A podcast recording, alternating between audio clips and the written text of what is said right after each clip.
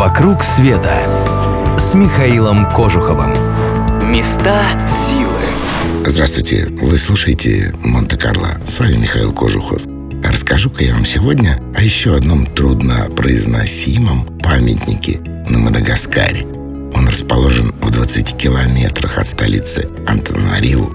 Это город по имени Амбахиманга. В переводе с малагасийского «стоящий среди голубых холмов» Когда-то это место было столицей древнего королевства Эмирина. Именно король Эмирины, ой, как я люблю эти мадагаскарские названия и имена, звали его так Андриана Мпуй Немирина, что переводится как «правитель в сердце Эмирины», и объединил остров. Он и прочие короли его династии как раз и похоронены в Амбахиманге. Королевский город на холме был когда-то защищен рвами и стенами с 14 каменными постройки стен использовался бетон, изготовленный особым образом. Его замешивали на яичных белках. Их пошло на стены несколько десятков тысяч. В Восточной области были святилища для отправления ритуалов, а также королевские усыпальницы. Когда-то был бассейн с чистой водой, а над ним в скале вырезано изваяние богов. Все как любят короли в общем.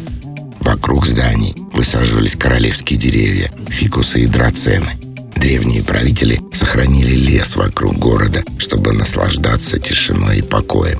На территории бьет священный источник. Его вода, говорят, очищает от скверны и лечит от многих болезней.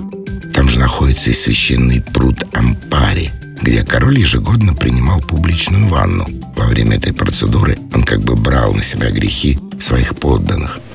Короли на Мадагаскаре перевелись уже больше столетия назад. В 1896 остров захватили французы и отправили последнюю малагасийскую королеву в изгнание, где она и умерла.